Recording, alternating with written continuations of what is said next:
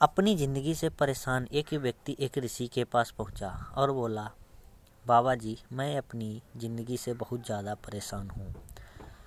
मुझे अपनी ज़िंदगी में बहुत ज़्यादा दुख झेलने को मिले हैं। कुछ उपाय बताइए। बाबा जी ने कहा, ठीक है, मैं बताता हूँ। और उन्होंने एक बड़ा सा पत्थर उसको पकड़ा दिया और कहा, मेरे साथ आओ। वह व्यक्ति बाबा जी के पीछे पीछे चल दिया। बाबा जी उसे जंगल की तरफ़ ले गए। काफ़ी देर चलने के बाद उस व्यक्ति के हाथों में दर्द होने लगा। लेकिन वह फिर भी उसके सहन करता हुआ बाबा जी के पीछे चलता रहा। बाबा जी फिर से बहुत काफ़ी दूर निकल गए। अब उस व्यक्ति से दर्द सहन नहीं हो रहा था। वह बोला बाबा जी मेरे हाथों में दर्द होने लगा है। मैं इस पत्थर का क्या करूँ? बाबा जी ने कहा, नीचे रख दो। उस व्यक्ति ने उस पत्थर को नीचे रख दिया। अब उसे उस थकान में काफ़ी राहत महसूस हुई। बाबा जी ने कहा, अब तुम्हें कैसा लग रहा है? वह बोला, काफ़ी अच्छा लग रहा है, मुझे अब थकान महसूस नहीं हो रही।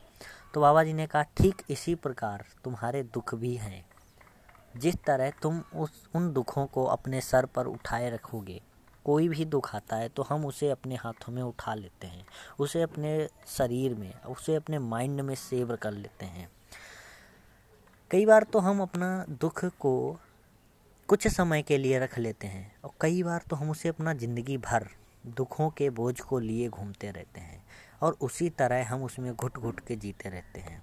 बाबा जी ने कहा, हमें अपने दुखों को अपने ऊपर बोझ बनाकर नहीं रखना चाहिए।